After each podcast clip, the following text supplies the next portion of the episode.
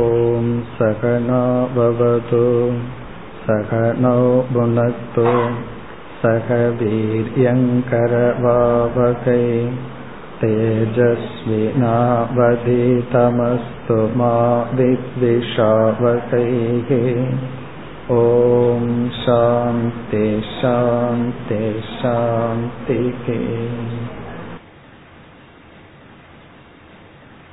வேதாந்தவாக்யேஷு சதா ரமந்தஹ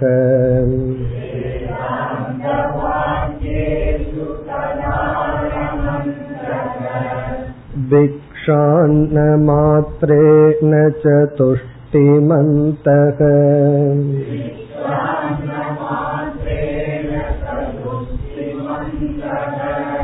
விஷோகமந்தஹ கரணே ஸ்மரந்தஹ.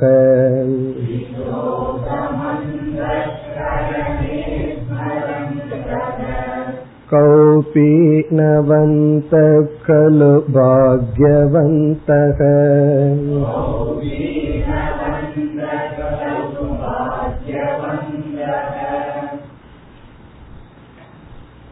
நாம் பார்த்து வருகின்ற இந்த 5 ஸ்லோகங்களில் ஞானத்தை அடைந்து ஞான பலத்துடன் கூடியிருக்கின்ற ஒரு சந்நியாசியினுடைய மகிமை,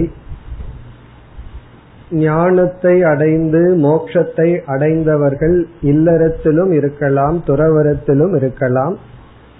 இங்கு மோட்சத்தினுடைய பெருமையை நன்கு விளக்குவதற்காக துறவரத்தில் இருக்கின்ற எப்படிப்பட்ட துறவி என்றால் ஒரு மடாதிபதியாக இருக்கின்ற துறவி அல்ல, தன்னிடம் எந்த பொருளும் இல்லாத ஒரு துறவியை இங்கு வர்ணித்து அப்படிப்பட்டவன் இப்படிப்பட்ட மனநிலையில் இருக்கின்றான், அவனே பாக்யசாலி என்று கூறி வருகின்றது.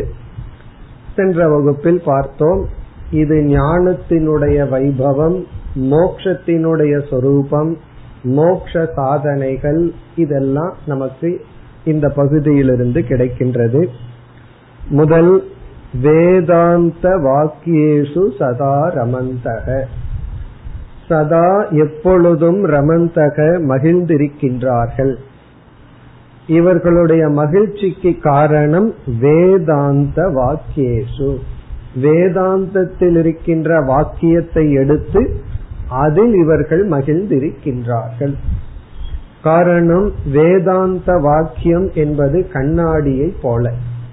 எப்படி கண்ணாடியில் பார்த்தால் நம்முடைய முகம் நமக்கு தெரிகிறதோ அதே போல வேதாந்த வாக்கியம் நம்முடைய உண்மையான சொரூபத்தை காட்டி கொடுக்கின்ற. அப்படி அவர்கள் வேதாந்த வாக்கியத்தில் மகிழ்கிறார்கள் என்றால் தன்னுடைய சொரூபத்தில் மகிழ்கிறார்கள் என்பது பொருள். பிறகு அவர்கள் பிக்ஷான்ன மாத்ரேனச்ச துஷ்டிமந்தக, துஷ்டிமந்தகன திருப்தியாக இருக்கின்றார்கள். பிக்ஷ அன்ன மாத்ரேன, பிக்ஷையில் கிடைக்கின்ற உணவினாலேயே திருப்தி அடைந்தவர்களாக இருக்கின்றார்கள். இதையும் நாம பார்த்தோம். உணவு உட்கொள்வது என்பது அர்த்த புருஷார்த்தம் காம புருஷார்த்தம். அர்த்த புருஷார்த்தம் என்றால் வாழ்க்கைக்கு தேவை உணவு, உணவு இல்லை என்றால் வாழ முடியாது. காம புருஷார்த்தம் என்றால் இன்பத்துக்காக நாம் அனுபவத்தை எடுத்துக் கொள்ளுதல். நாம உணவை இரண்டுக்கும் பயன்படுத்துகின்றோம், வாழ்க்கைக்கு தேவையாகவும் பயன்படுத்துகின்றோம், அதிலேயே இன்பத்தையும் அனுபவிக்கின்றோம். இங்கு பிக்ஷ அன்னம் என்றால் அர்த்த புருஷார்த்தமாக மட்டும் இருக்கின்றது.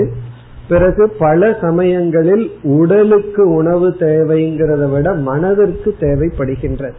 இப்போ மைண்டில் ஒரு ஃபோர்ஸ் இருக்கு, உணவை உட்கொள்ள வேண்டும், உணவுல இன்பத்தை அடைய வேண்டும் என்று, அதிலிருந்து வெற்றி அடைந்தவர்கள். இது பார்த்து முடித்தோம். இனி அடுத்த வரைக்கு வருகின்றோம். விஷோகம் அந்த கரணே ஸ்மரந்தக. இங்கு ஸ்மரந்தக என்றால் நிதித்தியாசனம் செய்து கொண்டிருப்பவர்கள்.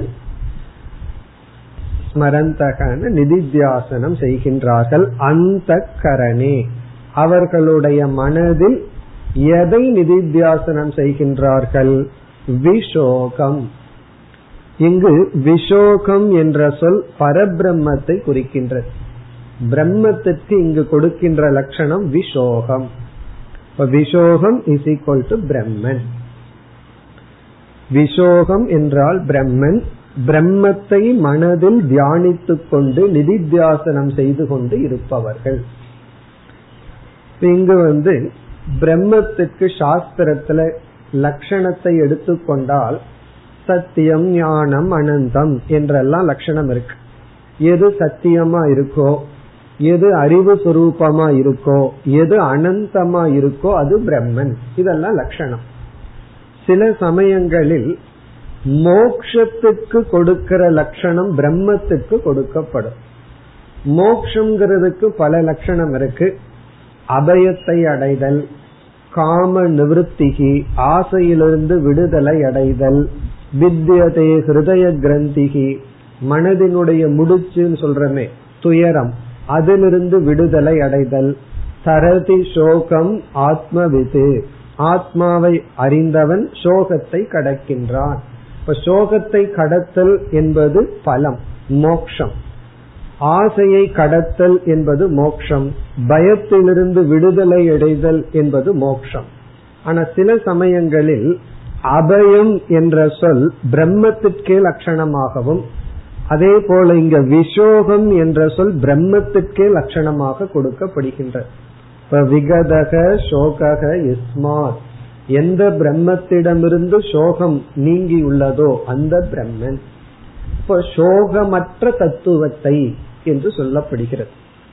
இப்படி பிரம்மத்துக்கு சொரூப லட்சணம், மோக்ஷ லட்சணம். இங்கு மோக்ஷ லட்சணமே கொடுக்கப்படுகிறது.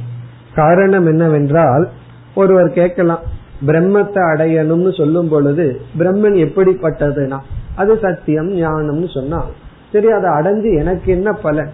சத்தியம் ஞானத்தை நான் அடைஞ்சாலும் எனக்குள்ள சோகம் இருக்கே, பயம் இருக்கேன்னா அதற்கு இந்த லட்சணம்.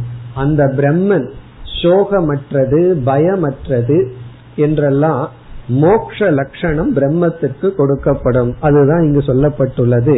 விஷோகம் என்றால் சோகம் அற்ற பிரம்ம தத்துவத்தை அந்தக்கரணே ஸ்மரந்தக, தன்னுடைய மனதில் தியானித்துக் கொண்டு நிதித்தியாசனம் செய்து கொண்டு இருப்பவர்கள். இப்ப நம்முடைய சாதனைகளை நாம் இரண்டாக பிரிக்கின்றோம். பொதுவாக சாதனைன்னு சொன்னாவே கிளேஷ ரூபம். யாருக்குமே சாதனையில விருப்பம் இல்ல, சாத்தியத்துலதான் விருப்பம். சாத்தியம்னா லட்சியத்துலதான் விருப்பமே தவிர சாதனைங்கிறது கஷ்டம். அதனாலதானே எல்லாமே எவ்வளவு குறைவாக எஃபர்ட் கொடுத்து அதிக பலன் எடுக்க முடியும்ங்கிறதான முயற்சி இருந்துட்டு இருக்கு. இதுல இருந்து என்ன தெரியுதுன்னா, சாதனை கிளேஷ ரூபம், சாத்தியம்தான் நம்முடைய புருஷார்த்தம். ஆனா இதற்கு சில விதி விலக்கு இருக்கு. சில சமயங்கள்ல சாதனையே சாத்தியத்துக்கு நிகரா சுகமா இருக்கும். அந்த சாதனை பண்றதும் சுகம், அந்த சாத்தியமும் சுகம். எப்படின்னா, பசி நீங்கணும் அப்படின்னா சாப்பிடுவது அப்படிங்கறது சாதனை. சாப்பிடுறதுலயும் சுகம் இருக்கு, லட்சியத்திலயும் சுகம் இருக்கு. அல்லது ஒரு ஹில் ஸ்டேஷனுக்கு நம்ம பயணம் பண்றோம் அப்படின்னா அந்த இறுதி லட்சியத்தை அடையிறது சுகமா இருந்தாலும் அந்த பாதையும் ரசிக்கத்தக்கதா இருக்கும். அந்த ஜேர்னியே நல்லா இருக்கும். அந்த பயணமே கஷ்டமா இருக்காது, சுகமா இருக்கும். அதே போல இந்த சமதமங்கள் எல்லாம் கொஞ்சம் கஷ்டமா இருக்கும். இந்த நிதித்தியாசனம் என்ற சாதனையே சுகஸ்வரூபம், அந்த சாத்தியம் ஞான நிஷ்டையும் சுகஸ்வரூபம். இவ்விதம் இவர்கள் நிதித்தியாசனம் செய்கின்றார்கள் என்றால் அந்த நிதித்தியாசனமே இன்பமாக இருக்கு. ஆரம்பத்தில எல்லாம் ஜபம் பண்ணும் பொழுதோ தியானம் பண்ணும் பொழுதோ ரொம்ப பெயின்ஃபுல்லா இருக்கும், கஷ்டமா இருக்கும். பிறகு அதுல ருசி கண்டு விட்டால் அதுலேயே ஒரு சுகத்தை பார்க்க ஆரம்பிச்சிடும். இப்ப அந்த தியானமே சுகத்தை கொடுக்கும், தியானத்தினுடைய லட்சியமும் சுகத்தை கொடுக்கும். அதுபோல இவர்கள் அசோகமான, சோகம் அற்ற, துயரமற்ற பிரம்மத்தை மனதிற்குள் தியானித்துக் கொண்டு இருப்பவர்கள். பிறகு கௌபீனவந்த கலு பாக்யவந்தக, இது எல்லா ஸ்லோகத்தினுடைய கடைசி வரியில வருகின்றது. கௌபீனவந்தகன சிறிய ஆடையை மட்டும் இவன் கொண்டுள்ளான். கலு பாக்யவந்தக இருந்தாலும், கலு என்றால் இவனுக்கு உடைமை என்பது வேறு எதுவும் இல்லை, இருந்தாலும் பாக்யவந்தக இவன் தான் பாக்யசாலி. நம்ம பார்த்தோம் சென்ற வகுப்பிலேயே, அதாவது சாதாரணமா எதையெல்லாம் அடைஞ்சா நாம வெற்றி அடைஞ்சோம், நமக்கு சௌகரியமா சந்தோஷமா இருப்போம்ங்கிறத எடுத்து அதெல்லாம் இல்லாது இங்கு காட்டி, இருப்பினும் இவன் சந்தோஷமாக இருக்கின்றான், காரணம் இவன் அடைந்த ஞானம் என்று அந்த ஞானத்துக்கு பெருமை கூற இவ்விதம் கூறப்படுகின்றது.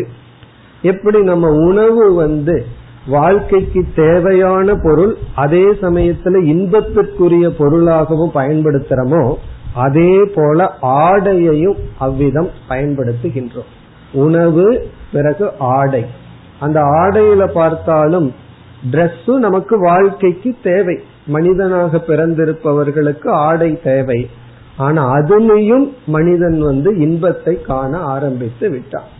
சந்தேகம் இருந்ததுன்னா டி நகர்ல போய் பாரு, எவ்வளவு ஜவுளி கடை, இதெல்லாம் எதற்கு அப்படின்னா இவ்வளவு தூரம் ஆடை மனிதன் மோகப்பட்டிருக்காங்கிறத நம்ம அனுபவத்துல பார்க்கிறோம்.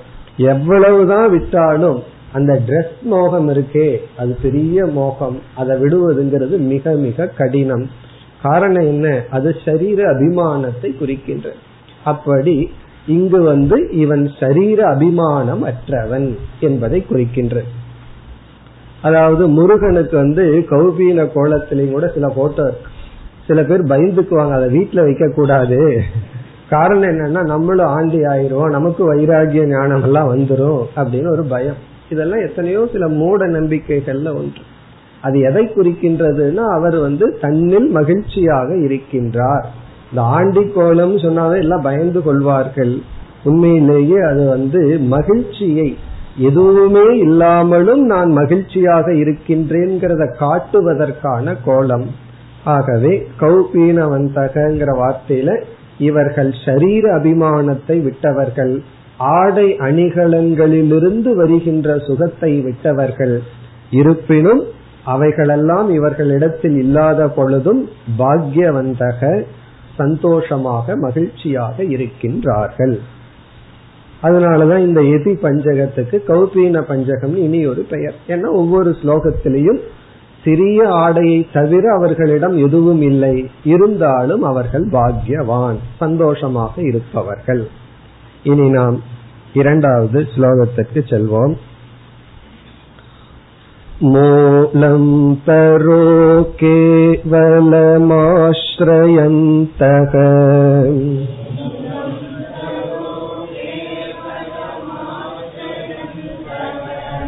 பாணித்வயம் போக்துமமந்த்ரயந்தக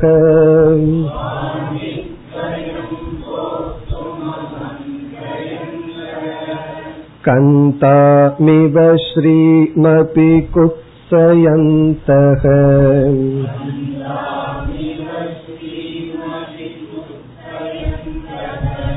கௌபீனவந்த கலு பாக்யவந்தக.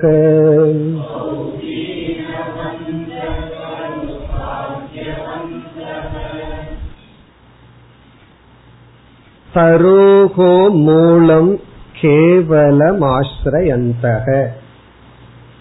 இங்கு மூன்றாவது இருப்பிடம்.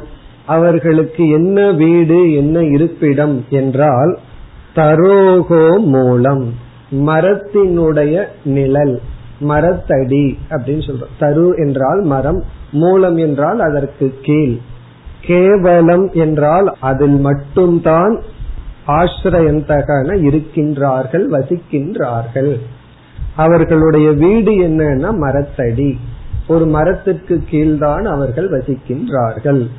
இதனுடைய பொருள் என்னன்னா அவர்களுக்கென்று வீடு கிடையாது. அனிகேதகன்னு பகவான் கீதையில் சொல்வார். நிகேதம்னா வீடு, அனிகேதகன தனக்கென்று வீடு அற்றவன். நம்ம 3 சொல்லலாம். அதாவது உணவு, ஆடை, இருப்பிடம், இந்த 3மே அவர்களிடத்தில் முழுமையாக கிடையாது. எந்த ஒரு மரத்தடி இருக்கோ அங்கு இருப்பார்கள். ஆடையோ மிக சிறிய ஆடை, உணவோ பிக்ஷை உணவு. அப்படி கேவலம்னா அதை தவிர அவர்களுக்கு வேறு கதி இல்லை. தரோகோ மூலம் ஆஸ்ரயந்தக, அதில் இருப்பவர்கள், வசிப்பவர்கள். இது எதை குறிக்கின்றது என்றால் அவர்களுக்கு வீடும் கிடையாது, தனக்கென்று ஒரு இடமும் கிடையாது. சாஸ்திரத்துல ஆசைய பல விதத்துல பிரித்து ஏஷனா திரயம் என்று ஒரு இடத்துல பிரிக்கப்பட்டுள்ளது. ஏஷனான்னா ஆசை, திரயம்னா 3, வித்தேஷனா லோகேஷனா என்று புத்ரேஷனா. புத்ரேஷனா அப்படின்னா உறவினர்கள், மனிதர்களிடத்தில் இருக்கின்ற ஆசை. வித்தேஷனாம்னா பொருள், லோகேஷனா என்றால் இடம், அதாவது ஆட்சி புரிதல், இந்த இடத்துக்கு சொந்தமானவன் அப்படிங்கிற ஒரு நிலை, அதான் லோகேஷனா என்று சொல்வது. இங்கு இவர்கள் இந்த 3 ஏஷனா, 3 ஆசைகளையும் விட்டவர்கள். அதனாலதான் இவர்களுக்கென்று ஒரு இடத்தை இவர்கள் வைத்துக் கொள்வதில்லை. பலர் தான் பேர்ல இருக்கணும் அப்படிங்கறதுல ரொம்ப ஆக்ரகமா இருப்பார்கள். தன்னுடைய பேர்ல இருந்தா தான் ஒரு செக்யூரிட்டி, ஒரு பாதுகாப்பு.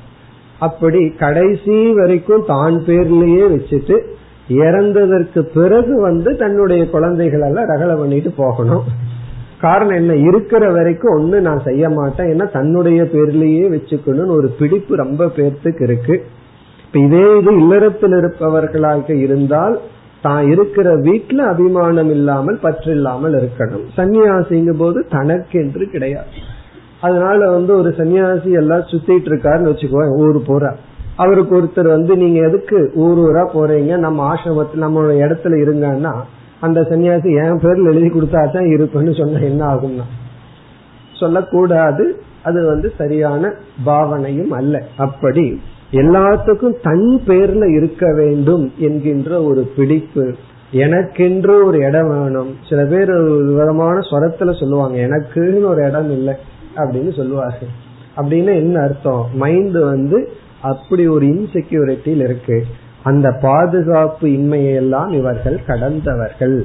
கேவலம் தரோகு மூலம் ஆஸ்ரயந்தக, வெறும் மரத்தடியில தான் அவர்களுடைய வாசம். அவர்கள் இடத்துல போனோம் அப்படின்னா என்ன செய்வார்கள், பக்கத்து மரத்தை காட்டி அங்க நீங்க இருங்கன்னு சொல்லுவார்கள். காரணம் என்ன, அவர்களுக்கு வேறு ஒன்றும் கிடையாது. இனி அடுத்த சொல் பாணித்வயம் போக்தும் அமந்திரயந்தக. பாணித்வயம்னா அவர்களுடைய 2 கைகள், போக்தும்னா சாப்பிடுவதற்காக, அமந்திரயந்தக என்றால் பயன்படுத்துகின்றார்கள். தன்னுடைய 2 கைகளையே உணவுக்காக, சாப்பிடுவதற்கு பயன்படுத்துகின்றார்கள். ஏன்னா ஒருவர் நான் எல்லாத்தையும் திறந்துட்டு பிக்ஷை எடுத்து வாழ விரும்புறேன், எனக்கு பிக்ஷ பாத்திரம் வெள்ளியில வேணும், தங்கத்துல வேணும்னு கேட்டா என்ன ஆகிறது. ஆகவே இவர்களுக்கு பிக்ஷை எடுக்கிறதுக்கும் கூட பாத்திரம் இல்லையா. என்ன செய்வார்களாம், 2 கையை நீட்டு பிக்ஷை எடுப்பார்களாம். சரி எப்படி சாப்பிடுறது, நான் கீழே வச்சு சாப்பிட முடியாது, அப்படியே சாப்பிடுறது. அந்த கையிலிருந்து வாங்கி, இந்த சில பேர் தண்ணீர் குடிப்பாங்க தெரியுமோ, அது போல கையை குவித்து வாங்கி அதை அப்படியே உட்கொள்வார்கள். அதுதான் இங்கு சொல்லப்படுகிறது.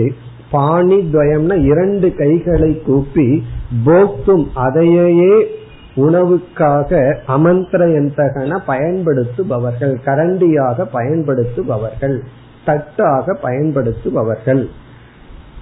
இது எதை குறிக்குதுன்னா கை நீட்டி பிக்ஷை எடுப்பார்கள்ங்கிறத குறிக்குது.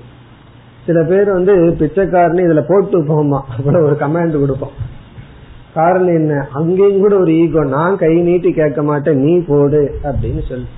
இது எதை குறிக்கின்றதுன்னா இதுல 2 விஷயம் இருக்கு. இந்த தன்மானம்ங்கிறத விடுகிறார்களா அல்லது இந்த அகங்காரம், இந்த 2க்கு ரொம்ப சூக்மமான வித்தியாசம் இருக்கு. அதாவது பணிவுக்கும், பணிவுன்னு ஒண்ணு இருக்கு, தாழ்வு மனப்பான்மை, பயம் ஒண்ணு இருக்கு. இந்த 2க்கும் ரொம்ப சட்டில் டிஃபரன்ஸ் இருக்கு. அதே போல இவர்கள் தன்மானத்தை விட்டவர்களா அப்படின்னு கேட்டா உண்மையிலேயே கிடையாது. தன்மானத்துடன் இருப்பவர்கள் தான் எதிகள். தன்மானத்தை விடுவது அப்படிங்கிறது தவறு, அது விடக்கூடாது. ஆனா இது எதை குறிக்கின்ற அப்படின்னா, தன்மானத்தை விட்டு கையை நீட்டு பிக்ஷை எடுக்கிறார்களே என்றால் அது அகங்காரத்தை அவர்கள் நீக்கியதை குறிக்கின்ற, அகங்காரத்தை அவர்கள் நீக்கி உள்ளார்கள், அதைத்தான் இது குறிக்கின்ற. அதனாலதான் ஒருவர் நல்ல வசதியான சூழ்நிலையில வாழ்ந்து யாரிடமே யாசித்து பழகாமல் சந்நியாசத்திற்கு வந்தா அவர்களுக்கு கொடுக்க வேண்டிய ட்ரைனிங் என்ன தெரியுமோ, போய் பிச்சை எடுத்துட்டு வா அப்படிங்கிறது பெரிய ட்ரைனிங், சாதாரண ட்ரைனிங் அல்ல. நம்ம ஒரு விதமா வாழ்ந்துட்டு ரொம்ப வசதியாக வாழ்ந்து யாரிடமும் கேட்டு பழகாத மனம், அவர்களை இடத்துல போய் ஒருவரிடம் இதை கேள் அப்படின்னா அது நரக வேதனை. இதே இனி ஒரு கேரக்டர் இருக்கு, எது கேட்டாலும் கை நீட்டிடுற கேரக்டர். அவங்களுக்கு வேற விதத்துல சாதனை கொடுக்கணும், யார்கிட்டையும் கேட்க கூடாது அப்படிங்கிற சாதனை. அது மிக மிக கீழான குணம்.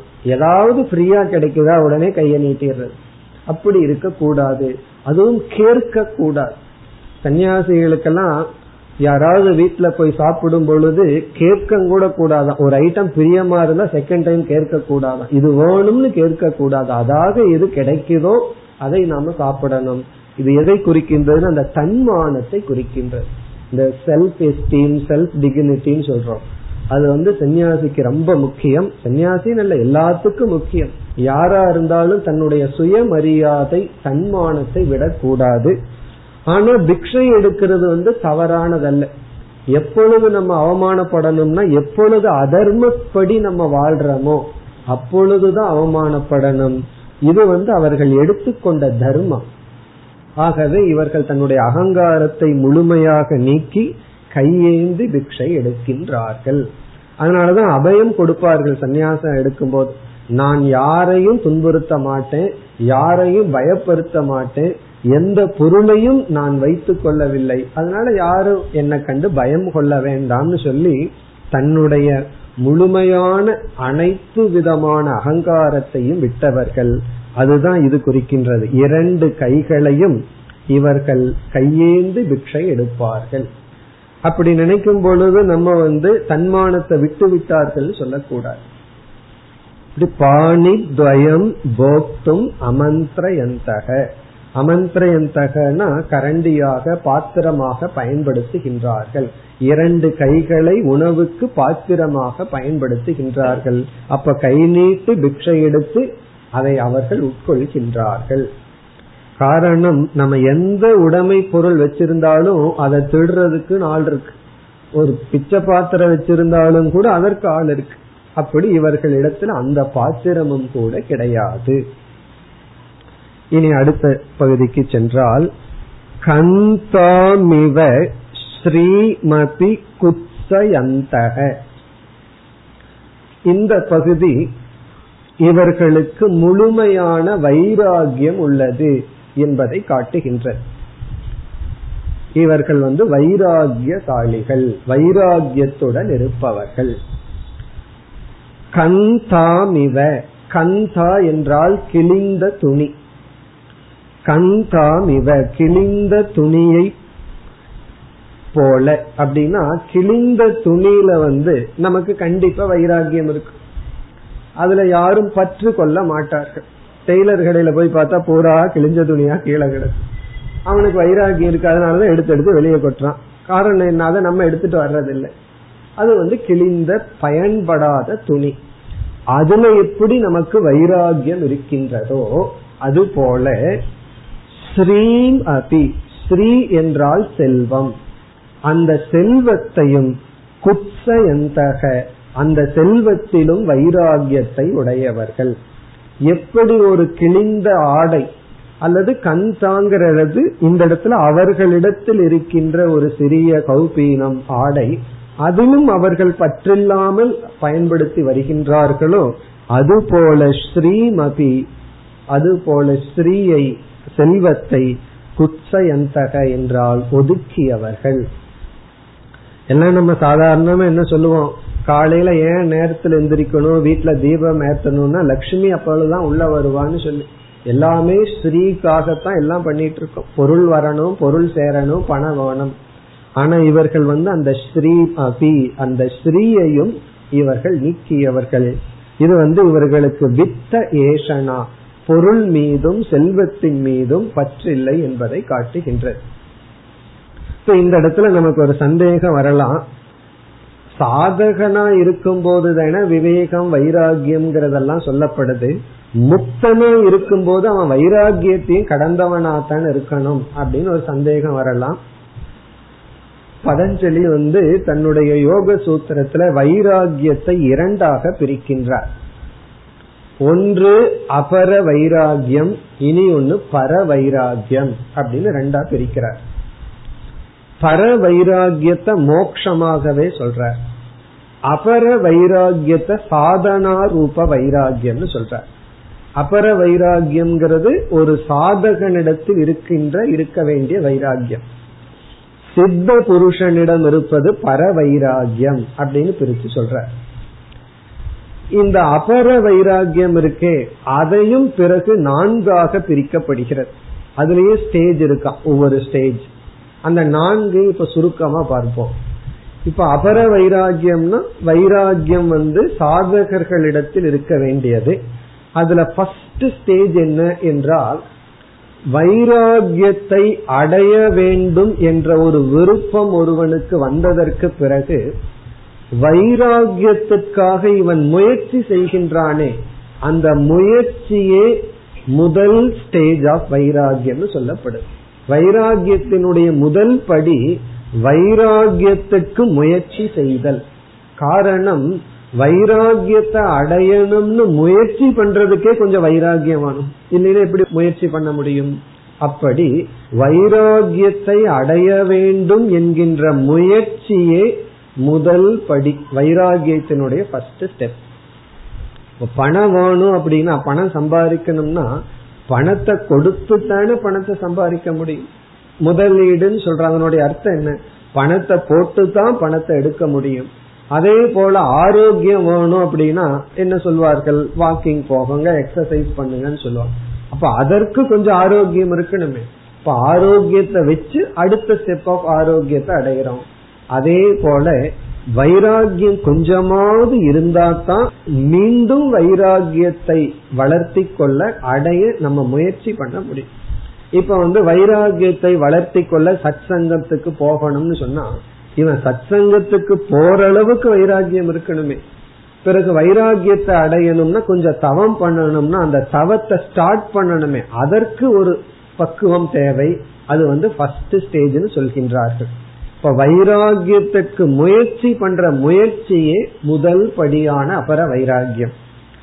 இனி இரண்டாவது ஸ்டேஜ் என்ன அப்படின்னா, கொஞ்சம் முயற்சி பண்ணினதுக்கு அப்புறம் வைராகியம் இருக்கும். எதுவரை அப்படின்னா, அந்த பொருள் கண்ணுக்கு முன்னாடி இல்லாத வரைக்கும் வைராகியம் இருக்குமா? பொருள் கண் முன்னாடி வந்துடுதுன்னா வைராகியம் போயிடுமா? அப்ப இது செகண்ட் ஸ்டேஜ். இப்ப செகண்ட் ஸ்டேஜ்ல வைராகியம் கொஞ்சம் வந்திருக்கு. எது வரைக்கும் இவன் வைராகியம் இருப்பான்னா, அந்த போக பொருள்களை பார்க்காத வரைக்கும். பார்த்துட்டான்னா வைராகியம் போயிடும். இப்ப இந்த இடத்துலதான் பொருள் இருந்து கொஞ்சம் விலகி இருக்கணும் சொல்றது, அதை பார்க்காம இருக்கணும் சொல்றோம். ஏன்னா பார்த்தா சக்தி கிடையாது. அது இரண்டாவது ஸ்டேஜ். இப்ப இரண்டாவது ஸ்டேஜ் வைராகியம் வந்திருக்கும். அந்த வைராகியத்துக்கு எவ்வளவு தூரம் சக்தி இருக்குன்னா, பொருளை பார்க்காத வரைக்கும் சக்தி இருக்கு. அதாவது மதிய சமையல் ஆகாத வரைக்கும் சக்தி, சமையல் ஆகி பிளேட்ல உட்கார்ற வரைக்கும் வைராகியம் இருக்கு. உட்கார்ந்ததற்கு பிறகு வைராகியம் போயிடும். காரணம், இந்த முன்னாடி பொருள் வந்தாச்சு, சக்தி கிடையாது. மூன்றாவது ஸ்டேஜ் என்ன சொல்லப்படுது, சில பொருள்ல வைராகியம் வந்திருக்கும், சில பொருள்ல வந்திருக்காது. சில விஷயங்கள்ல வைராகியத்தை முழுமையா அடைஞ்சிருப்போமா, சில விஷயத்த வைராகியத்தை அடைஞ்சிருக்க மாட்டோம். ஒருவர் வடை சாப்பிட கூடாதுன்னு வைராகியமா பேசிட்டு இருப்பார், போண்டா வந்தா சாப்பிட்டுருவார். காரணம் என்ன? வடையில வைராகியம் வந்தாச்சு, போண்டால வரல. அப்படி ஒரு பொருள்ல வைராகியம், இனி ஒரு பொருள்ல வைராகியம் கிடையாது. அது நம்ம பார்க்கிறோம். சிலதில் எல்லாம் பலகீனத்தை விட முடியுது, சில பலகீனத்தை விட முடிவதில்லை. அப்போ ஒன்றை வென்றுள்ளோம், மீதி எல்லாம் வெல்ல வேண்டியது இருக்கு. அது ஒரு ஸ்டேஜ். பிறகு அபர வைராகியத்துல கடைசி ஸ்டேஜ் என்ன என்றால், முழுமையாக பொருள் முன்னாடி இருந்தாலும் இல்லாவிட்டாலும் நமக்கு வைராகியத்தை அடைதல். இப்ப வைராகியம்ங்கிறது நமக்கு முன்னாடி பொருள் இருக்கோ இல்லையோ அது ஒரு பற்றின்மைங்கிற மனநிலையை அடைதல் தான் அபர வைராகியத்தினுடைய உச்சநிலை. இந்த அபர வைராகியம் விவேகம் மூலமாக இருக்க வேண்டும். ஆகவோ இந்திரியத்தினுடைய சலிப்பின் மூலமாகவோ வைராகியம் தோன்றினால் பிறகு வெற்றி வந்தா வைராகியம் போயிடும், இந்திரியங்களுக்கு சக்தி வந்துவிட்டா வைராகியம் சென்றுவிடும். ஆகவே இது விவேகத்திலிருந்து வர வேண்டும். இதெல்லாம் அபர வைராகியம். ஆனா இந்த இடத்துல சொல்லப்படுவது அபர வைராகியம் அல்ல, பர வைராகியம். அது என்னன்னு பார்ப்போம். பர வைராகியம் என்பது பொருள்கள் மீது அல்ல. அபர வைராகியம் எல்லாம் விஷயம்னு சொல்லுவார்கள். அது விஷயத்தை குறித்தது. ஒரு பொருள் இருக்கு, அந்த பொருள்ல பற்றில்லாம இருக்கிறதெல்லாம் அபர வைராகியம். பர வைராகியம்னா உபாதி விஷயம், நம்முடைய சரீரத்திலேயே வைராகியம். அபர வைராகியம் எல்லாம் பொருள்ல வைராகியம். இவருக்கு சரீரத்தின் மீது பற்று உள்ளது, ஆனா அந்த சரீரத்துக்கு இன்பத்தை கொடுக்கின்ற பொருள்ல வைராகியம் வந்திருக்கு, அந்த சரீர உபாதியில வைராகியம் வரவில்லை. அங்க பதஞ்சலி சொல்லும் பொழுது பர வைராகியம்னா பொருளையே விட்டுற, உபாதிக்கு விடுகின்றார். தன்னுடைய உடல், இந்திரியம், மனம், சரீரத்துக்கு அந்த உபாதியிலேயே இவருக்கு வைராகியம் விடுகிறது. இந்த உபாதியிலேயே வைராகியம்னா இந்த உபாதி வழியாக பார்க்கிற பொருள்லையும் கண்டிப்பாக வைராகியம் இயற்கையாக இருந்து விடும். அது பர வைராகியம். அதனாலதான் பர வைராகியத்துல எந்த விஷயத்தை குறித்தும் துவேஷமே வராது, வெறுப்பே வராது. காரணம், இவர்களது விஷயத்தை குறித்ததல்ல, அவர்களை குறித்த விஷயமே அவர்களை பொறுத்த வரைக்கும் கிடையாது. பிறகு பர வைராகியம் ஆத்ம ஞானத்தை மூலமாக கொண்டது. அபர வைராகியம் இந்த உலகம் மித்தியா, ஆத்ம ஞானம், ஆத்மா சத்தியம்ங்கிற அறிவிலிருந்து வருவதல்ல. இந்த உலகம் கொடுக்கிற இன்பமெல்லாம் அசாஸ்வதமானது, அனித்தியமானது, இது நம்ம பலகீனப்படுத்தும் அப்படின்னு அபர வைராகியம் வரும். அவர்களிடம் ஒரு கால் பலகீனப்படுத்தாம சாஸ்வதமா இருந்தா எடுத்துக்குவியான்னு எடுத்துக்க வந்துருவார்கள். ஏன் இந்த உலகத்தை ரிஜெக்ட் பண்றாங்க? இது நித்தியமா இல்ல, எனக்கு பூர்ண திருப்தியை கொடுக்கவில்லை, இது என்னை பலகீனப்படுத்துகிறது, என்னை அடிமைப்படுத்துகிறது, ஆகவே இந்த இன்பம் வேண்டாம். அப்படி வருவது அபர வைராகியம். பர வைராகியம் அப்படிப்பட்டதல்ல. காரணம், அவர்களை பொறுத்த வரைக்கும் விஷயம்ங்கிறது இல்லவே இல்லை. விஷயம்னு ஒண்ணு இருந்தா தானே, அந்த விஷயத்தினுடைய நித்தியாத்துவத்தை புரிஞ்சு வருவது பர வைராகியம். விஷயம்னு ஒண்ணு இருந்தா அதுல நம்ம ஆசைப்படலாம். இப்ப விஷயம்ங்கிறது ஒண்ணு கிடையாது. பிறகு பிரம்ம சத்தியம், அகம், ஆத்மாங்கிற ஞானத்திலிருந்து வருவது பர வைராகியம். இப்ப அபர வைராகியம் கீழான வைராகியத்துல விஷயத்தின் மீது ஒரு வெறுப்பும் தோஷ திருஷ்டியும் இருக்கும். பர வைராகியத்துல தோஷ திருஷ்டியே கிடையாது. தோஷ திருஷ்டினா வெறுத்தல் அப்படிங்கறதுக்கே இடம் கிடையாது, குறை காணுதலே கிடையாது. அதனாலதான் நம்ம உபனிஷத் அல்லது கீதை பாடத்துல பார்க்கலாம், ஒரு ஸ்டேஜ்ல அனித்தியம், அசுகம், லோகம் அப்படின்னு சொல்லி இந்த உலகம் அனித்தியம், சுகமற்றதுன்னு ஒரு நிந்தனை. இனி ஒரு ஸ்டேஜ்ல கீதையிலையும் உபனிஷத்திலையும் பார்த்தோம்னா இந்த உலகமே ஈஸ்வர சுரூபம். இப்ப விஸ்வரூப தர்சனம், விபூதி யோகத்தில எல்லாம் என்ன பார்க்கிறோம்? பார்க்கிற பொருள் அனைத்தும் ஈஸ்வர சுரூபம். இத நம்ம முதல்லயே கொண்டு வந்துட்டா ப்ராப்ளம். எல்லாமே ஈஸ்வர சுரூபம் தான், நான் சாப்பிடுற வடை, இட்லி, அப்பளம் எல்லாம் ஈஸ்வர சுரூபம் தான் சாப்பிட ஆரம்பிச்சிடும், அது ப்ராப்ளம். அங்க அபர வைராகியம் அதற்கு பிறகு ஞானம் வரும் பொழுது நான் எதையும் நீக்க வேண்டியது இல்லை, நான் எதையும் அடைய வேண்டியதில்லை என்கின்ற ஒரு நிலை. இப்ப பர வைராகியம் அப்படின்னா எல்லாமே ஈஸ்வர சுரூபம், இந்த ஜெகத்தின் மீது வெறுப்பும் கிடையாது, ஆத்ம ஞானத்திலிருந்து தோன்றுவது, தன்னுடைய சரீரத்திலேயே உபாதியிலேயே பற்றின்மை. இப்ப அதுதான் இங்கு சொல்லப்படுகிறது. ஸ்ரீமதி செல்வத்தையும் இவர்கள் நீக்கி உள்ளார்கள். காரணம் என்ன? ஆத்ம ஞானத்திலிருந்து இவர்களுக்கு பரவைராகியம் வந்துள்ளது. இப்ப இந்த இடத்துல இனி ஒரு விதமான விளக்கமும் கூறுவார்கள். கந்தாமிவ அப்படிங்கிற இடத்துல இனி ஒரு மனோதத்துவ ரூபமான ஒரு கருத்து. அதாவது ஒரு கிழிந்த துணியில் வைராகியம் இருப்பதை போல பெரிய செல்வத்திலும் இவர்களுக்கு வைராகியம் உண்டு அப்படிங்கறது என்னுடைய டிரான்ஸ்லேஷன். உண்மையிலேயே கிழிந்த துணியில வைராகியம்ங்கிறது ஒரு எக்ஸாம்பிளா சொல்ல முடியாது, ஏன்னா அது இயற்கையா இருக்கு. என்னைக்கு அதுல பற்று இருந்தது ஒரு காலத்துல வைராகியம் வர்றதுக்கு? பயனற்ற ஒரு துணி இருக்கு, அதுல ஒரு காலத்துல பற்று இருந்து பிறகு வைராகியம் வந்திருந்தா நம்ம அதை உதாரணமா சொல்லலாம்.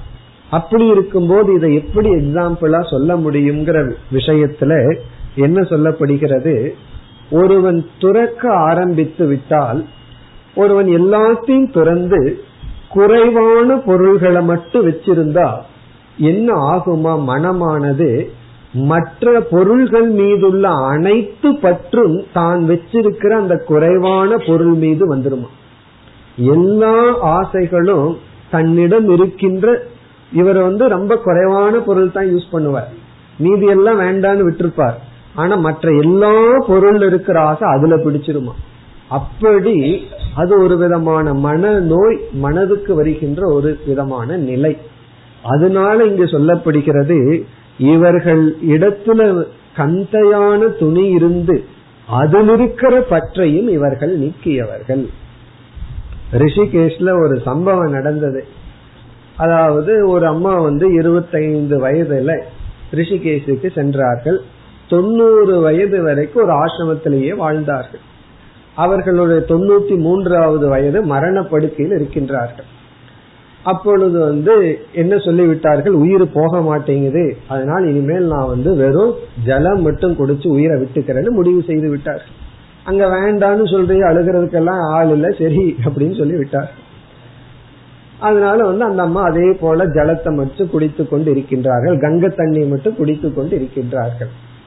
பிறகு நம்முடைய தயானந்த ஆசிரமத்திலிருந்து சில பேர் அந்த ஆசிரமத்துக்கு சென்று அந்த மாதாஜியை பார்த்துட்டு வருவது வழக்கு அடிக்கடி. ஏன்னா ரொம்ப வயதானவர்கள், பக்குவமானவர்கள். எத்தனை வருஷம், 25 வயசுலிருந்து 92 வயசு வரைக்கும் ஒரு ஆசிரமத்துல தவம் பண்ணிட்டு இருந்தவர்கள். அவர்களுக்கு நினைவு வந்து போயிட்டு இருக்கு. அந்த ஸ்டேஜ்ல இந்த இனி ஒரு அம்மா என்ன சொன்னார்கள், இந்த அம்மா போனதுக்கு அப்புறம் இந்த அம்மாவோட ருத்ராட்சத்தை எனக்கு கொடுங்கன்னு அங்க இருக்கிறவங்களை கேட்டாங்க. உடனே அந்த அம்மாவுக்கு அது காதுல விழுந்து அப்படியே பிடிச்சிட்டு கொடுக்க மாட்டேன்னு சொல்லுது. ருத்ராட்சத்தை பிடிச்சிட்டு ஒரு விதமான கோபம் கொடுக்க மாட்டேன். எந்த ஸ்டேஜ், போற ஸ்டேஜ், உயிரே போகட்டுங்கிற விடுற ஸ்டேஜ்லயும் அந்த ருத்ராட்சத்து மேல அவ்வளவு ஒரு பிடிப்பு அவர்களுக்கு வந்து விட்டது. அதை வச்சுதான் இங்க இந்த இன்டர்பிரேஷன். எல்லாத்தையும் விட்டுட்டு கடைசியில வச்சிருக்கிற பொருள் ஒரு கமண்டலமோ ருத்ராட்சமோ ஏதோ, அதுல நம்ம எரியாமல் என்ன ஆயிரும்னா அப்படியே அந்த பற்று கான்சென்ட்ரேஷன் ஆயிரும். வயதான காலத்துல ஏன் அதிகமா வயதானவர்கள் சாப்பிடுகிறார்கள்னா, கண்ணு வழியா காது வழியா எல்லா வழியா இன்பத்தை அனுபவிச்சுட்டு இருந்தவர்களுக்கு எல்லாம் அரெஸ்ட் ஆயிடுது. எதையும் சரியா பார்க்க முடியாது, கேட்க முடியாது, நடக்க முடியாது. அப்போ ஆனா ஒரே ஒரு இந்திரியத்தை மட்டும் பகவான் சலிக்காம படைச்சிட்டாரு, இந்த நாக்கு மட்டும். அதனால அந்த இன்பம் எல்லாம் அந்த ஒண்ணுல பிரஷர் ஆகும், அந்த ஒண்ணுல போய் குவிக்கின்றது. அதனாலதான் வயது ஆக ஆக பேச்சும் அதிகமாகுது, இன்டேக் இருக்கே உள்ள போறது வெளியே வர்றதும் அதிகமாகுது, உள்ள போறதும் அதிகமாகுது.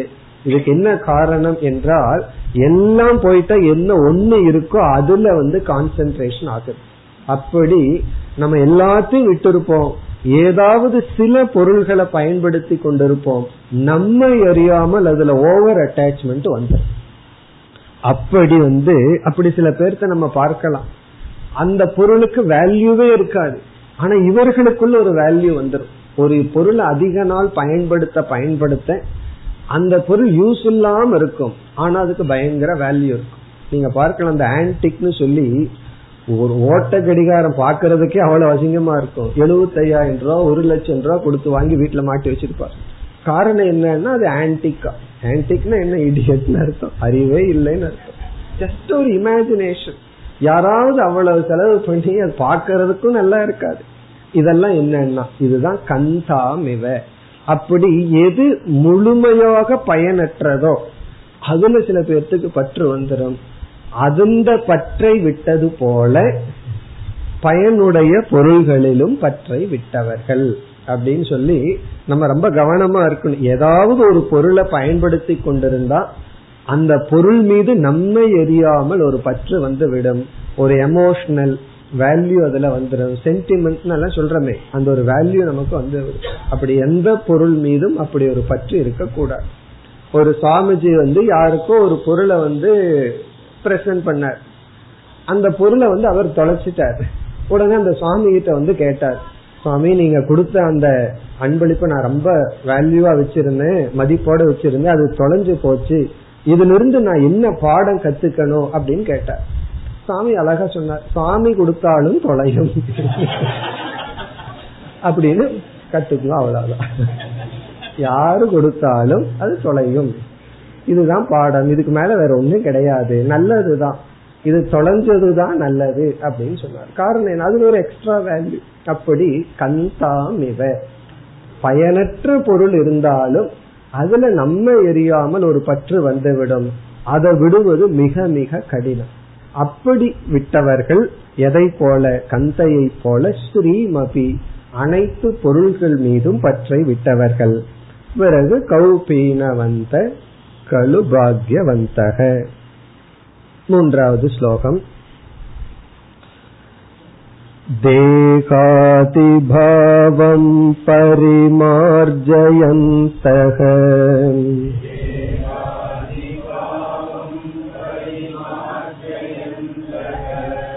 ஆத்மானமாத்மன்யவலோகயந்தக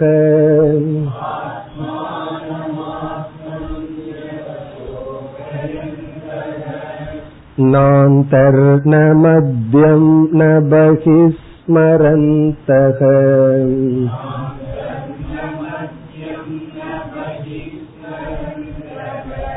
கௌபீனவந்த கலு பாக்யவந்தக.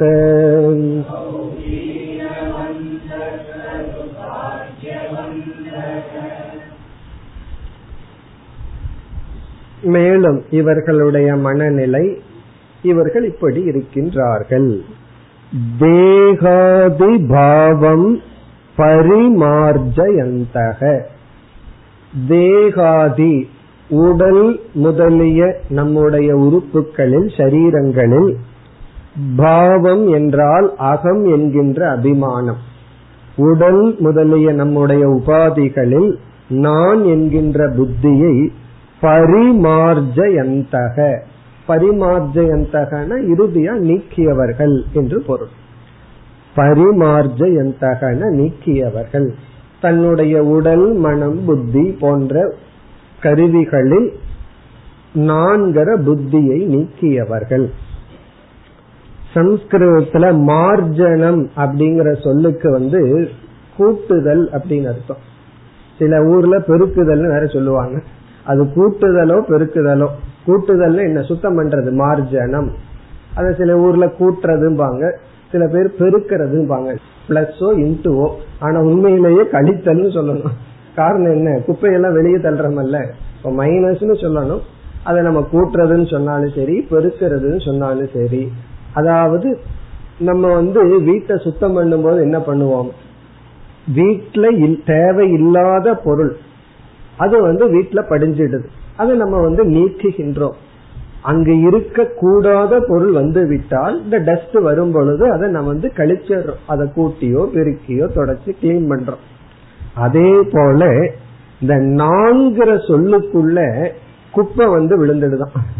இந்த நான்கிறதுக்கே குப்பை வந்தாச்சு, நான்கிற சொல்லுக்குள்ளேயே ஒரு குப்பை விழுந்துடுதான். அந்த குப்பையை கூட்டியவர்கள் அல்லது கழித்தவர்கள், நீக்கியவர்கள். இப்ப தேகாதி பாவம் பரிமார்ஜயந்தகன நீக்கியவர்கள், தூய்மைப்படுத்தியவர்கள். பரிமார்ஜயந்தகன நீக்கியவர்கள் எப்படி என்றால், இந்த நான் சொல்றமே, அப்படி நான் சொல்லும் பொழுது உண்மையாக இருக்க வேண்டியது என்ன அப்படின்னு சொன்னா, அகம் நான்கிறது அழியாத ஆத்மா. அந்த அழியாத ஆத்மா அப்படின்னு சொல்லும் பொழுது அழியாதன்னு சொன்ன சத் என்றும் இருக்கின்ற, பிறகு ஆத்மாங்கிற சொல்லல அறிவு சொரூபமான ஒரு தத்துவம், என்றும் இருக்கின்ற அழியாத ஒரு தத்துவம் நான் அப்படிங்கறதா நான்கிற சொல்லினுடைய சரியான அர்த்தமா சாஸ்திரம் சொல்லுது. ஆனா நம்ம என்ன சேர்த்தி இருக்கோம் அப்படின்னா, இந்த நான் இருக்கின்றேன் அப்படிங்கிற இடத்துல அந்த இருத்தலை நம்ம விடவே இல்லை, அந்த இருத்தலோட வேற எதையோ கொஞ்சம் சேர்த்திட்டோம். எதை சேர்த்திட்டோம் அப்படின்னா, இந்த உடலை சேர்த்தி உடலோடு அந்த நான் இருக்கின்றேன்னு பார்க்கும் பொழுது மரணத்துக்கு உட்பட்டவன் அப்படிங்கிற ஒரு பயம் நமக்கு வந்து விடுகிறது. ஏன்னா இந்த உடலோடு அந்த இருத்தலை நம்ம பார்க்கிறோம். இப்ப நம்முடைய எக்ஸிஸ்டன்ஸ், நான் இருக்கின்றேங்கிற இருப்ப உடலோடு பார்க்கறதுனால இந்த உடலினுடைய மரணம் நம்முடைய மரணம் ஆகி விடுகிறது. உடலினுடைய அழிவு, உடலினுடைய தர்மம் அல்ல நம்முடைய தர்மம் ஆகி விடுகின்றது. பிறகு எப்படி இருக்கின்றேன்னா, நான் இதை தெரிந்தவனாக இருக்கின்றேன், இதை தெரியாதவனாக இருக்கின்றேன், இதில் சந்தேகத்துடன் இருக்கின்றேன்னு சொல்லி இந்த மனதில் தோன்ற அறிவு, மாறுகின்ற அறிவு நம்முடைய சொரூபமாக எடுத்து கொண்டோம். ஆனா சரியான அறிவு என்னவென்றால், நான் என்றும் இருக்கின்றேன், நான் பூர்ணமாக பிரகாசித்துக் கொண்டு இருக்கின்றேன். எதை பிரகாசிக்கின்றேன்? என்னுடைய மனதில் இருக்கின்ற அறியாமை, என்னுடைய மனதில் இருக்கின்ற அறிவு, மனதில் இருக்கின்ற சந்தேகங்கள், இவைகள் அனைத்தையும் நான் பிரகாசப்படுத்தி கொண்டிருக்கின்றேன். இப்படி நம்ம புரிஞ்சுக்கணும். இப்ப அகங்கிற சொல்லுக்கு இந்த உடல், ஸ்தூல சரீரம், பிறகு சூக்ஷ்ம சரீரம், காரண சரீரம், இந்த மூன்று சரீரத்தையும் சாட்சியாக பார்ப்பவனாக நான் புரிஞ்சிட்டு, இந்த தேகாதிகள் எல்லாம், இங்க தேகம்னா ஸ்தூல சரீரம், ஆதி பதத்துல சூக்ஷ்ம சரீரமும் காரண சரீரமும், ஸ்தூல சரீரம் நம்முடைய சூக்ஷ்மம் காரணம்ங்கிற சரீரத்தை எல்லாம் நான்கிற சொல்லுக்கு பொருளாக வைக்க கூடாது. அப்படி பொருளை வச்சிருக்கும் போது மார்ஜனம் பண்ணணும், கூட்டி சுத்தம் பண்ணணும். எப்படின்னா, இது நான் அல்ல என்று அதை தள்ளி, பிறகு நான் யார் என்றால் இந்த சரீரத்தை, மனதை, என்னுடைய அறியாமையை, இவைகளையெல்லாம் பிரகாசப்படுத்துகின்ற சாட்சி சுரூபமான ஆத்மா நான் என்று பார்க்க வேண்டும். இப்ப தேகாதி பாவம் என்றால் தேகம் முதலிய உபாதிகளில் இருக்கின்ற நான் என்கின்ற புத்தியை பரிமார்ஜயந்தக, அவர்கள் மார்ஜனம் தூய்மைப்படுத்தி விட்டார்கள், நீக்கி விட்டார்கள். அப்படி நீக்கியதற்கு பிறகு அவர்கள் என்ன செய்கின்றார்கள்? அந்த தேகத்தில் சாட்சியாக இருந்து கொண்டு இருக்கின்றார்கள். பிறகு அந்த ஆத்ம தத்துவத்தை எப்படி பார்க்கின்றார்கள், எங்கு பார்க்கின்றார்கள்? அடுத்த பகுதி ஆத்மானம் ஆத்மனி அவலோகயந்தக. ஆத்மானம் அப்படிங்கிற சொல்லுக்கு சொரூப சைத்தன்யம், முக்கிய ஆத்மானம், அதாவது ஆத்ம தத்துவத்தை. ஆத்மானம் என்றால் நான்கிறதுக்கு எது சரியான பொருளோ அந்த ஆத்மாவை. ஆத்மனிங்கிற இடத்துல தன்னிடத்தில், இங்க பார்த்தோம்னா தன்னை தன்னிடத்தில், இனி ஒரு வார்த்தையும் சேர்த்திக்கணும், தன்னால். தன்னை தன்னிடத்தில் தன்னால் பார்த்து கொண்டு இருப்பவர்கள். இங்க எல்லாமே தான் தான் வருது, ஒவ்வொரு இடத்துலயும் ஒவ்வொரு பொருள். இப்ப தன்னை என்றால் முக்கிய ஆத்மஸ்வரூபத்தை, தேகாதிகள் நீக்கப்பட்ட ஆத்மஸ்வரூபத்தை இந்த உடல் எல்லாம் இல்லாத வெறும் அறிவு சொரூபமான ஆத்மாவை ஆத்மானம். ஆத்மனி என்றால் அந்த கரணே, தன்னுடைய மனதில். இந்த ஆத்மாவை அவர்களுடைய மனதிலேயே, தன்னுடைய இந்த ஆத்மாவை பார்க்கிற இடம் நம்ம மனசுதான். அதனாலதான் நம்ம மனசு வேணும் வேணும்னு அடிக்கடி சொல்றோம். காரணம் என்ன? ஒரு ஆத்ம தத்துவத்தை இனி ஒருவருடைய மனதிலேயோ இனி ஒருவருடைய இடத்திலேயோ போய் பார்க்க முடியாது. ஆத்மாவினுடைய சொரூபத்தை நம்ம மனசுலதான் அறிய முடியும். இப்ப ஆத்மனினா முக்கிய ஆத்மாவை தன்னுடைய மனதில். இனி ஆத்மனான்னு ஒரு சொல்லு இங்க இல்ல, நான் சேர்த்திக் கொள்ள வேண்டும். அறிவினால், தன்னுடைய மனதில் இருக்கின்ற அறிவினால் அவலோகயந்தக, அவர்கள் பார்த்து கொண்டு இருக்கின்றார்கள். இப்ப தன்னை தனக்குள் தன்னால் பார்த்து கொண்டு இருக்கின்றார்கள். இப்ப தன்னைனா முக்கிய ஆத்மாவை, தனக்குள் என்றால் தன்னுடைய மனதிற்குள்ளேயே, தன்னால் என்றால் சாஸ்திர குரு, சாஸ்திரத்தின் மூலமாகவும் குருவின் மூலமாகவும் பெறப்பட்ட ஞானத்தின் மூலம், அந்த அறிவின் மூலமாக பார்க்கின்றார்கள். இப்ப சாஸ்திர ஆச்சாரிய ஜனித ஞானேன அடிக்கடி சொல்லப்படும். சாஸ்திரத்தின் மூலம், ஆச்சாரியர் மூலம் கேட்ட ஞானத்தின் மூலம் பார்க்கின்றார்கள். இப்ப இந்த இடத்துல ஒரு சந்தேகம் வரலாம். நமக்குள்ளேயே ஆத்மா இருக்கு, நம்ம அறிவிலேயே தான் பார்க்கணும், அதுவும் நமக்குள்ளேயே தான் பார்க்கணும்னா எதற்கு சாஸ்திரம், எதற்கு வெளியே ஒரு பிரமாணம்? இப்ப நமக்குள்ளேயே நம்ம பார்த்துக்கணும். பார்க்க வேண்டிய பொருளும் நமக்குள்ள இருக்கு, பார்க்க வேண்டிய இடமும் நம்ம மனசுதான், பார்ப்பவனும் நம்ம மனசுதான். எல்லாமே உள்ள இருக்கும் போது வெளியே இருந்து எதற்கு நமக்கு உதவி வர வேண்டும்? அப்ப ஞானத்துக்கு எந்த விதமான கருவியும் அவசியம் இல்லையே, எந்த விதமான பிரமாணமும் இல்லாம நம்மளாக ஞானத்தை அடைய வேண்டியதுதானே. இப்படி பலருடைய தத்துவம், பலருடைய புஸ்தகத்துல நம்ம பார்க்கலாம்.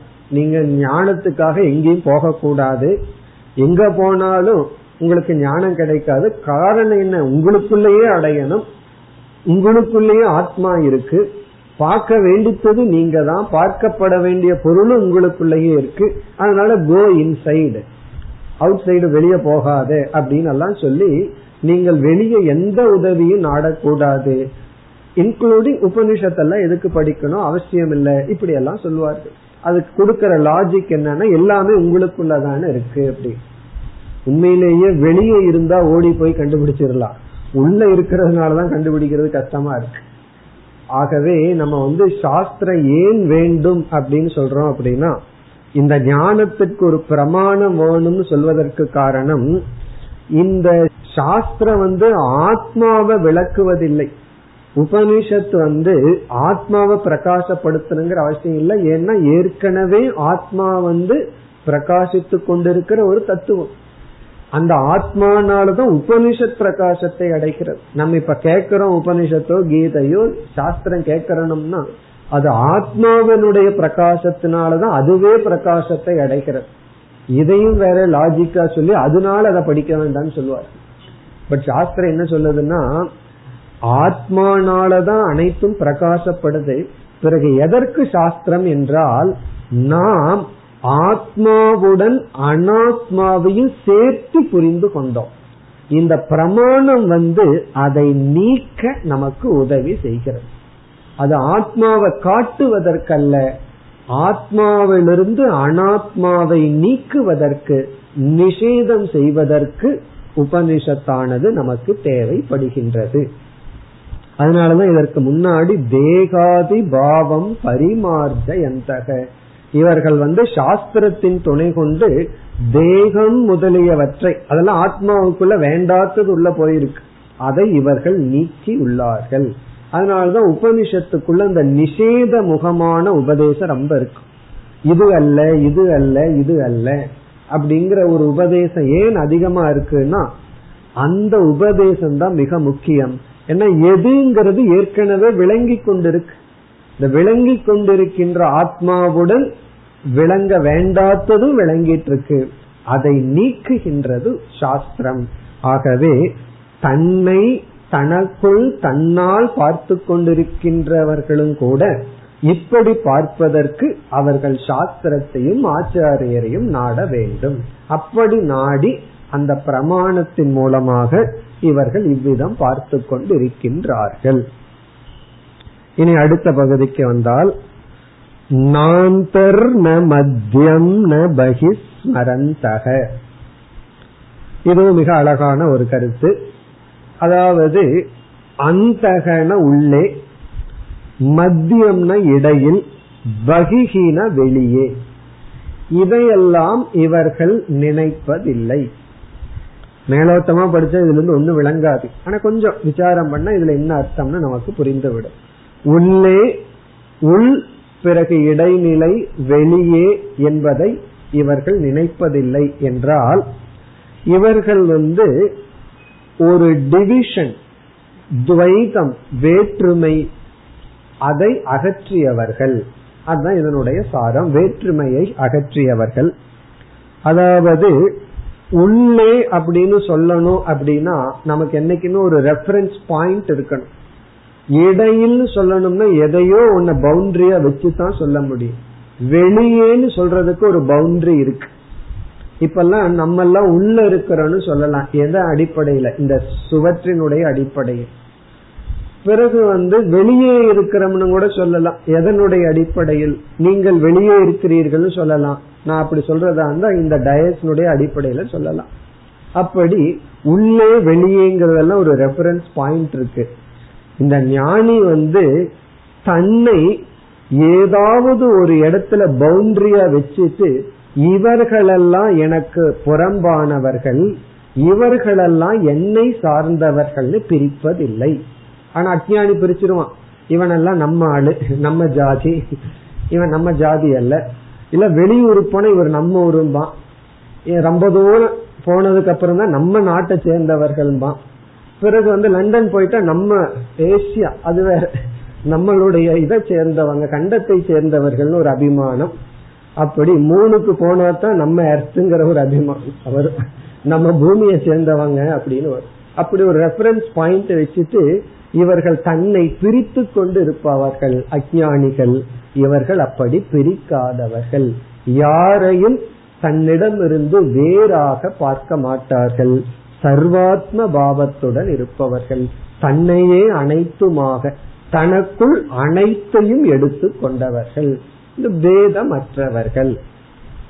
மீண்டும் கௌபீனவந்த கழு பாக்யவந்தக. அடுத்த 2 ஸ்லோகத்தை அடுத்த வகுப்பில் முடிப்போம். ஓம் பூர்ணமத பூர்ணமிதம் பூர்ணாத் பூர்ணமுதச்யதே பூர்ணஸ்ய பூர்ணமாதாய பூர்ணமேவாவசிஷ்யதே. ஓம் சாந்தி சாந்தி சாந்தி.